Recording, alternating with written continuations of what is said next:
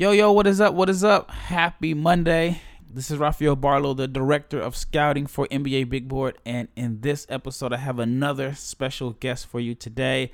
I've been on the tour trying to get to know some of the prospects in the 2022 NBA draft. I've been going from workout facility to workout facility. And I'm back home in Dallas, and I had the opportunity to sit down with Hugo Besson. Hopefully, I'm saying that right a French prospect that has spent this past basketball season in Australia. And in this episode, we'll cover growing up in France, playing in Australia. Stay tuned.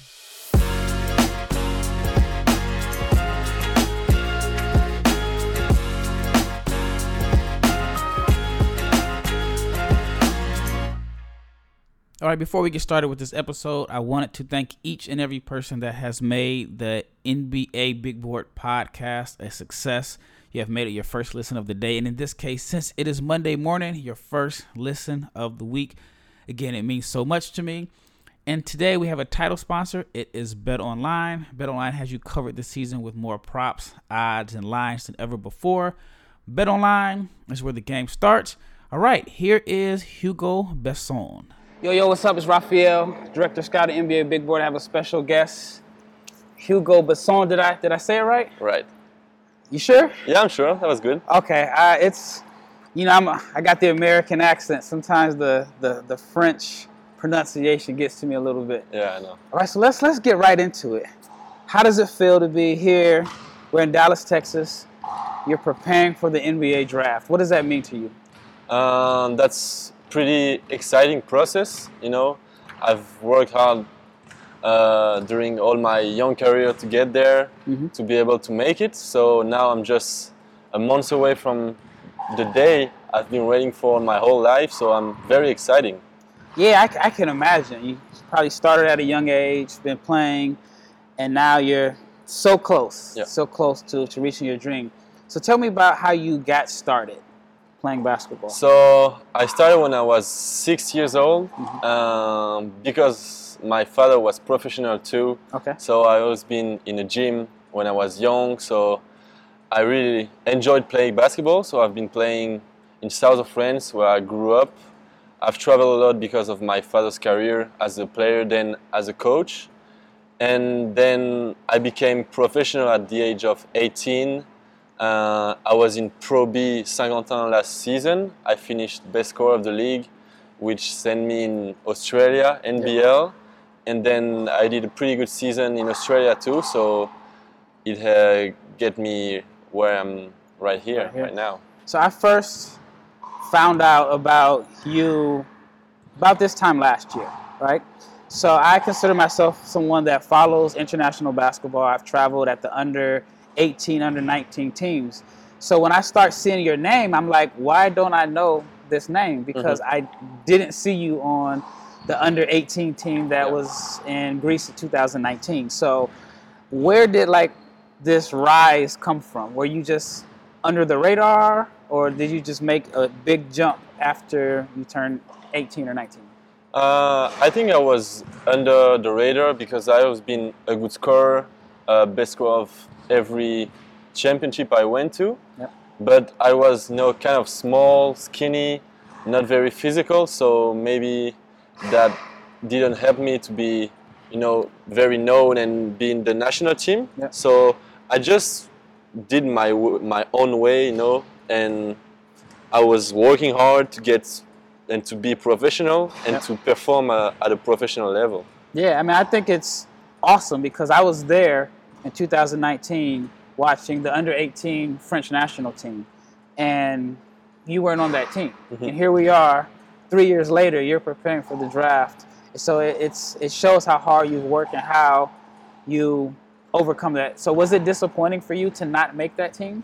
Um, not really, because you know, at, at the end of the day, the most important thing is to be professional. You know, Yeah.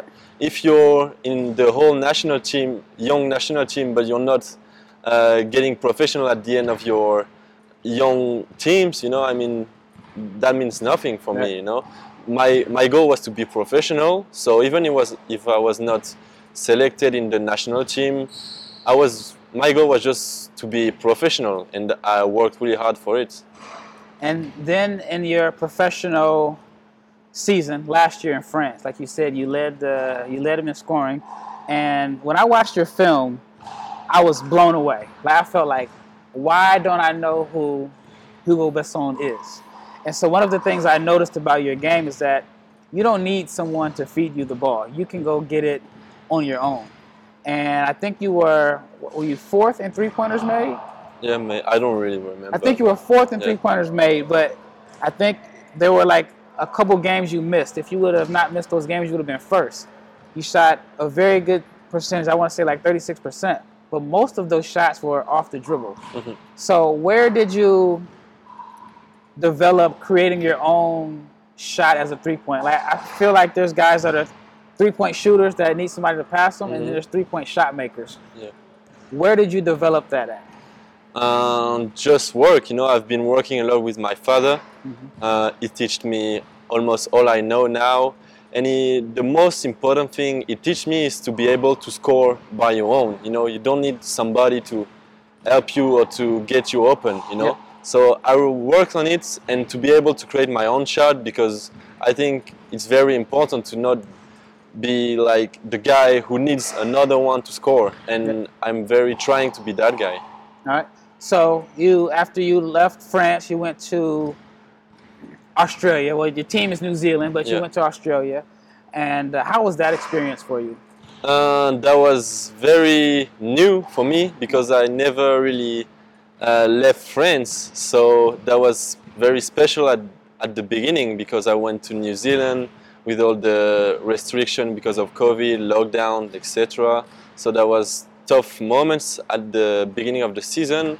But when it starts, uh, I was very exciting to show uh, that I was able to perform at a higher level. You know, NBL is very good championship, and I wanted to show people uh, I was able to do almost the same things I did in second division France. How was the the adjustment from France to Australia as far as level of play? Uh, first of all, you have to adjust uh, just in your language, you know, because people don't speak French, mm-hmm. and that's not the same mentality, this, not the same way to work, and everything was new for me. So I, I had to very get used to it quickly to be ready to perform very early in the season, and I think I did it pretty good. And then I just wanted to play my game the way I know, and just yeah to show I was able to do what I did the last year, but at a higher level. How long did it take you to adjust to the time? I've been out there before, and it it's hard. Yeah, it's very hard. I mean, in preseason, there was I had some tough game because I was not ready for the physicality. Uh, even the guys were very, you know, quicker than in Pro B, faster, shooting quicker. So that was tough at the beginning. But when the season started, I was ready because my three or four first game, uh, I went pretty good. I did some good games over 20 points. So I think I was very, I was ready pretty early in the season. I am the owner of an NBA team, or I'm the general manager. Why should I select you with my draft pick? Uh, because I'm, I want to make it. I'm very hard worker. Uh, I really want to help the team to win, and yeah, just because I think I can help a team to win. Yep, I, I agree. I, I, I'm a big fan. I actually did a video breakdown on you, I want to say it was in like August. And I, I felt like I was one of the first Americans to really take a deep dive in, into your game and just kind of bring it to the, to the American audience. Um, what position do you consider yourself? Are you a one? Are you a two? Or are you just a ball player? Uh, I think I'm both because I really enjoy playing one and two. You know, I'm not just a one or two. I enjoy play both. You know, I'm just I just want to hoop and and that's it. You know, I'm not just seeing myself as a point guard who's just you know playing the right way, etc. I'm also very attracted by the rim. So this I, I think I can do both Yeah. very very good. All right, before I get into another round of questions, let's talk about Bet Online because Bet Online is your number one source for all of your betting stats and sports info. You can find all the latest sports developments from league reviews, news, including the NBA playoffs, Major League Baseball, and a recap of the Kentucky Derby. Bet Online is your continued source for all of your sporting wagering information from live betting to playoffs, esports, and more. So head to the website today Use your mobile device to learn more about the trends in action, and that is because BetOnline is where the game starts.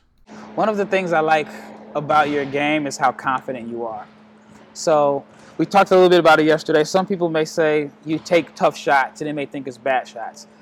I think it's confidence. I feel like when a guy is guarding you, you don't feel like he can stop you, and you think every shot is going in did that come from like your your dad like instilling that in you? Or or do you feel like you put in so much work you believe that you work on those shots and you believe they're going in? Yeah i think because i've been working so hard you know i just i'm just trusting myself you know even if, if i'm missing i know the next one's gonna fall in you know? So i'm just not too much overthinking you know? Uh, just basketball i'm just having fun playing and i'm just want to score every time, making the right play, and sometimes you cannot do everything right. So yep. you have to focus on the next play to be able to not repeat your mistakes, etc. So you have to trust yourself, I think. Yeah, I agree. So most people kind of label you as a scorer, right? But I think you're a good passer, and I feel like your passing is underrated. How do you feel about your your passing? Do you feel like it doesn't get enough attention? Uh, I think uh, I've showed for the first part of the season in Australia just scoring. Mm-hmm. I was averaging just one assist a game, and I had a meeting with my assistant coach who told me like I had to do more things on, on the court because in the NBA a lot of players can score, you know. Yeah. So, but on the second part of the season, I've been trying to do more stuff on the court to be able to not be just a scorer. And I think at the end of the season, I averaged almost three assists a game. Yep. So yeah, I've, I've worked really hard on this part of my game too to be able to not just be considered as a scorer. You know? Yep. Now, is there an NBA player that you think plays a similar style to you, or you play a similar style to that NBA player? Uh, I, a lot of people compare me to Tyler Herro. Um, I don't know because of this way he plays and the way I play. I think but I'm just trying to be focused on myself, you know, because I'm not I'm not Tyler Herro, I'm not uh, another guy. I'm just Hugo Besson. You know, I just play the way I know, and uh, that's my game, not another one game. So I'm just trying to hoop how I know it. All right, France has been doing well as far as like representing the country in basketball. What is what is, what is it about basketball in France that is making the country a a power? Um, basketball is not that huge in France. Uh, soccer is the main sport. So, but we have a lot of great young players in France. The level is just growing up every day. Uh, when I was in Pro B, I mean that's still second division, but it's yeah. the best second division in whole Europe. So, you know, so I think we had a pretty good level, and this is why you see a lot of players now, French players in the NBA, EuroLeague, able to perform at this level. So I think we got a pretty good level in France. Yep. So when you uh, when you make it to the NBA, what do you think the biggest adjustment will be for you? Uh, I think the physicality. I mm-hmm. have to work on my body to be able to do 82 games a season yeah. and to be more consistent, you know, to not just score one game 20 points, miss three games after, you know, to be very consistent, to be able to get those games and yeah, just to stay after. I think the hardest part is to stay in the league uh, as long as you can. So I have to work hard. Uh, it's not when you get drafted, it's not the end, you know. Just, I think yeah. for me, it's just the beginning of something else. So I will work very hard to stay in this league. Yep, I, I, I like that mentality. I don't think a lot of people realize it that the draft is it's a huge day, mm-hmm. but it's just one day. Yeah, and you, you want to stay. So you've been in Dallas uh, about a week now. Mhm. What's a typical day like for you here? So I'm waking up at like 6:30, 7 a.m. I'm getting my breakfast. After my breakfast, I'm stretching, uh, getting prepared for my practice. I'm going to the gym at around 10, uh, doing some workouts, basketball, lifting for three, four hours. Uh, I'm just getting ready for the NBA workouts, the combine, and to be ready to play an NBA game. So I'm just preparing the best I can to be ready. Has your body adjusted to all the times? I mean, within the last month, you've been in three different time zones, clearly across the world. Australia's time zone is crazy. I went out there once, I was completely thrown Yeah. off. Then, did you go home after that for a little Yeah. while? And then now you're here in the States. Has your body fully adjusted to all the traveling? Yeah, I feel pretty good. Uh, So are you Superman or are you? I don't know. Uh, you know, I went to when I was in Australia and I went back to France. I had some rest for like two, three days. Uh, it helped me to recover well and to get ready. So now I'm just, you know, in the mentality to work and to get ready. So I'm not I don't have time to be tired. You know. Wow, he, he Superman right here. because if you've never traveled, you don't realize how far Australia is. Yeah, it's true. It is, I mean, it's depending on where you're going in the States, it could be 24 hours, 30 hours of traveling. And I- wow, you, you, you got to be, I guess you're that focused that, that you're not, not really that tired. I know if I had that travel schedule, I would be super tired. And when you're super tired and you're traveling a lot, you need something that is going to be healthy. Nothing better than having a healthy snack. And when speaking of healthy snacks, I have to talk about Built Bar because there is not a better, healthier snack. Hopefully, I said that correctly. There's not a better, healthy snack that has a great taste to it than Built Bar. And Built Bars and their puffs are 100% real chocolate. That means with the Built Bar, you can eat healthy and actually enjoy doing it. If you have not tried the puffs yet, you are missing out. They come in crazy flavors like banana cream pie and churro. Now, who doesn't want a protein bar that tastes like a churro? And the good thing is, they are only 148 calories. If that's not enough for you, you might want to try a mix box. And the mix box contains the puffs and the built bars, 12 different flavors of bars and puffs. Built Bar makes sure there's something for everyone. My favorite flavor is the white chocolate cookies and cream. And most built bars are 130 calories, 4 grams of sugar, 4 net carbs, and 17 grams of protein. Now, if you compare that to a candy bar, which is usually around 240 calories, 30 grams of sugars, and dozens of net carbs, it is a no brainer why you should choose a built bar over a candy bar because, again, this is a protein bar that does not taste like cement or nothing. So, chocolate flavored on every single built bar. If you don't believe me, you can go to built.com. You can check out the stats. And also, they have the flavors that you may like, like banana cream pie, raspberry, double chocolate, so many more. They're all delicious, and new flavors are coming out all the time. So, check them out at built.com. And if you go to built.com and you use the promo code LOCK15, you'll get 15% off your next order. So, use the promo code LOCK15 and you will get 15% off at built.com. All right, so last question. You hear your name. Actually, you know, I got two more questions. You hear your name called on draft night. What is going to be the thoughts going through your mind? In my mind, Yep. I'm gonna be obviously very happy, very proud of what I did. But as I said, it's just the beginning of another step. You know, mm-hmm. it's just I have some fun time after the draft for real, but I'm just getting to work very early after that to be ready for the season and to get to work. You know, it's just the beginning, and I have to be ready for the season. All right, once you get that first big NBA check, what's the first thing you're going to do? I think I'm gonna help my parents for sure, my family, because for me it's the most important thing in my life.